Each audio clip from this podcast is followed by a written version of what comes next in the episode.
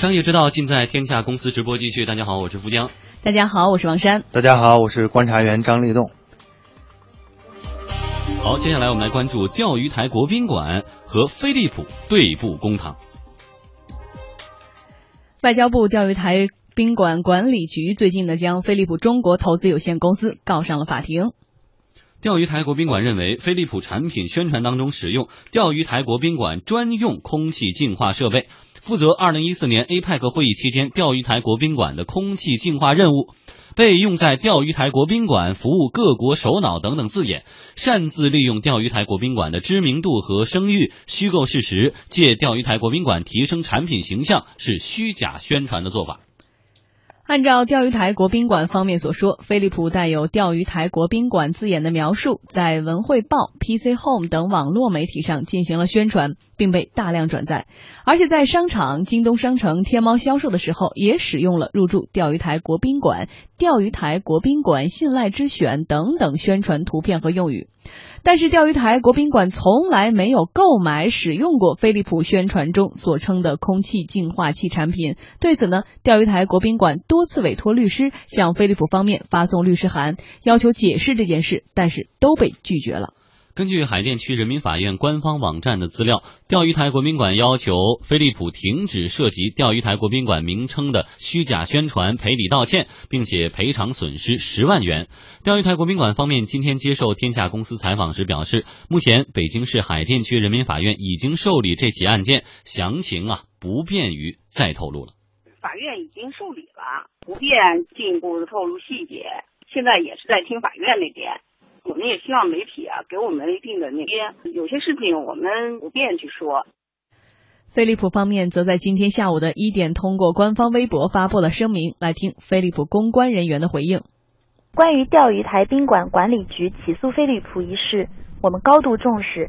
经过内部调查后，我们已经采取了相应措施。目前，我们就此事向钓鱼台宾馆管理局表达了诚恳的歉意。并正与他们积极沟通和协商，以期达成此事的全面妥善解决。这个事情我们也在内部的调查，也在沟通当中，不方便透露更多的内容。嗯，刚刚其实我们是听到了飞利浦公关人员好像是念了一份他们的这种官方的声明，对啊，所以这种事儿如果说真的是无中生有的话，那很容易被人揪住啊。他为什么敢这么干呢？嗯，那这里面可能是。当然了，我们现在从官方的渠道来说，它是根本没有使用过啊。对呀，那是不是呃有过这样的意向，达成过意向，但是呢后来又中断了？这种可能性是不是也存在？或者说是一些非官方的渠道用过？对吧？当当然，我觉得这个里面或者是不是违规违法的成本太低了，揪住又怎么样呢？我们今天发了一段宣称，然后用在自媒体上都不用花钱，我就说我可能在积极的沟通当中，我们开始致歉。即使用了，我们卖了多少台，先不说我们的销量有多少，但是呃，这个即便是发现了，然后呢，对，现在虚假宣传了，十万块钱吗？几万块钱？对，对你你你讲的第三种可能性是非常大的，因为因为我们知道很多的这个企业，它用了一些呃带有这个政府背景的这样的一些机构啊，什么使用啊，某某某某机构呃特别认证的某某酒啊，特别认证的某某专用，对对对，这个国宴是一个什么标准？实际上并没有一个啊，并没有一个说是一个官方的一个解释。呃，在哪哪哪用的就是国宴，在哪哪用的不是国宴。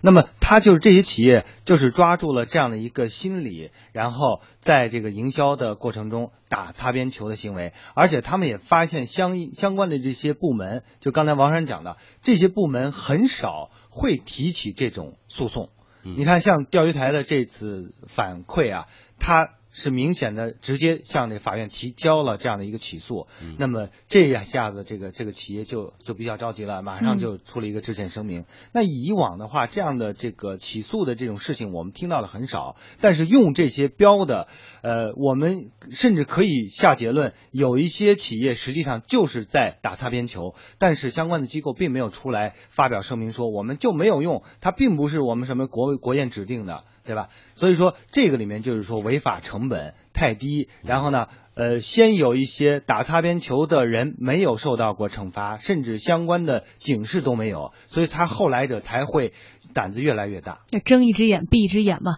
所以我们才看到一个商家如此的大胆嘛。当钓鱼台国宾馆多次委托律师向他们发函的时候，都被拒收了嘛，连函都不收嘛，不理你啊。对，反正我们也知道，最后法院即使很多法院在不愿受理，即使受理了，我们的违法成本也非常低嘛。但是对于钓鱼台国宾馆辛辛苦苦经营这么多年，虽然在老百姓眼中可能是一个俗称了，但它代表了一些东西的时候，当你有了它的背书，可能对你的销量和利益产生多少的时候，也就有这些商家不顾眼前的这种违法的小小的一些成本来胆大妄为了。我们来看一下中国消费者协会律师团团长邱宝昌分析哈，他说，不管钓鱼台国宾馆有没有使用飞利浦的产品，把产品卖给对方与获得对方的授权并用其品牌做背书啊，两码事儿。我国的广告法要求广告内容要真实、合法，要准确、清楚，不得误导消费者，不得有不正当的竞争行为。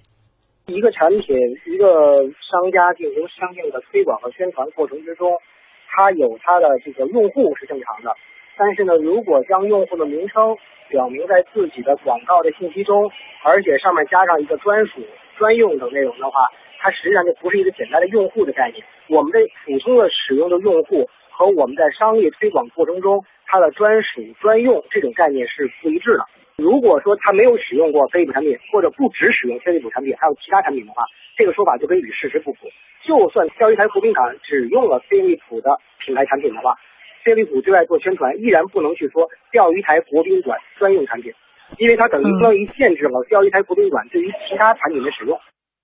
邱宝昌表示，如果商家虚构事实，那就涉嫌虚假宣传。根据国家法律规定，如果消费者因为商家的虚假宣传而产生了重大的错误认识，可以要求退货。如果构成欺诈，消费者是可以要求商家进行赔偿的。如果使用专属专用名称的话，如果是跟事实不符，肯定是虚假宣传，这是一定的。另外一个来讲的话呢，因为我们这个所谓钓鱼台国宾馆并没有对外承诺我只使用飞利浦产品。所以，他也没有对飞利浦产品进行相应的专属使用或者专属认证的这么一个过程。即使现在钓鱼台国宾馆目前可能只有飞利浦产品在实际使用中，它依然不构成呃钓鱼台国宾馆专属使用产品这样一项对外宣传的口径。所以，这个口径一定是个虚假宣传。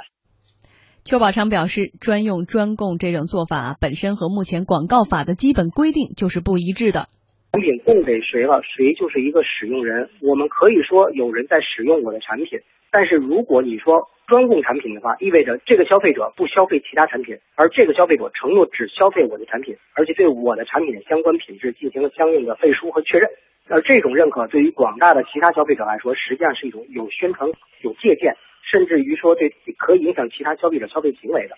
但是专属专供这样的内容，实际上。是对于我们广告法的这个原则上来说是是相冲突的。我们广告法原则上来说是不能够由商家代表消费者来做出任何承诺的。如果我说我们这个产品是一个投标中标产品，那当然可以。在历史上确实出现过专供产品，这些产品现在市面上还有流通，是一些库存。过去在计划经济的情况之下，确实会有专属和专供产品，但是现在我们基础的生活消费品领域应该说是已经没有什么专属或专供概念的这样的一个供应渠道。我觉得邱宝昌律师其实解释的非常清楚了，嗯，就是这个时候我们再去抠这个钓鱼台到底用没用过飞利浦的产品，这已经没有意义。他只要没有取得授权，没有授权，你在广告当中可以这么说，你管我用没用过，你都是不能这么宣传的。不，但是换句话来说，当他有了这样的一个背书，这样的一个字眼“钓鱼台宾馆专用”，对他的这个销售，对于消费者的选择就影响非常大吗？消费者的选择啊，那就理性的消费者。对理性的消费者当然影响不是太大，但是我们大生活中大多数人是是容易受到这些词汇的影响的。说哎，钓鱼台国宾馆用了，那这个质量应该它有一定的门槛啊，它一定的标准啊，那我可能会使用起来会更加促进我去购买。所以我想这样的一个误导啊，确确实实对商家是有很大的利益的，所以他才会冒险去做这样的事情。现在有一点是可以澄清的，就是说他即便是钓鱼台用了，但是你在广告宣传中也不能用专用、专属和专用的这样的一个字眼。对，嗯，而其实说起来，我身边有很多很多的男士都在用飞利。浦的剃须刀，而且飞利浦一个这么大的品牌，口碑也是非常好，他都需要这样的背书，我就不敢想象有多少的小的这些没有抓到的这些企业，在用这样的一种廉价的广告的方法，在为自己搭建一个这个信用。对，但是打铁还需自身硬啊，这大家买回去一用，就像刚才说的，说现在他违反了广告法，消费者如果你买了它的广告法宣传不符，就像现在这个钓鱼台的问题，如果你现在买了飞利浦的东西，你可以去退货，但是说实话，飞利浦东西如果挺好用的话，有多少人去退？所以这事又不了了之了。但是对于很多的小商家来说，即使你写了这个，别人买回去不好用，就算你违不违反广告法，大家也会退的呀。对，这里面就是说，飞利浦啊，本来对于飞利浦公司来说，这是一个昏招啊。应该它实际上它本身是一个名牌，它不应该 说去要要再做这样的一些噱头，抱大腿，哎，然后给自己做一些背书。当然了，飞利浦可能其他的，你刚才讲的剃须刀是不错的，但是它的空气净化器是不是够好呢？它可能也是要去经过市场的检验的。但是呢，飞利浦公司作为一个这样的一个外资公司，知名度很高的一个外资公司，确实做出这样的一个事情。啊，它是需要呃做一个很很大的一个反思的。那对于其他的一些厂商，包括这些被使用过名字的这些机构来说，我认为这件事情也同样有警示作用，不不能够轻易的随意的让商家来使用这样的名称，然后进一步去误导消费者。任何的这个商业行为都是应该基于一个法律，包括广告法和公司法的一个基本的约束之下。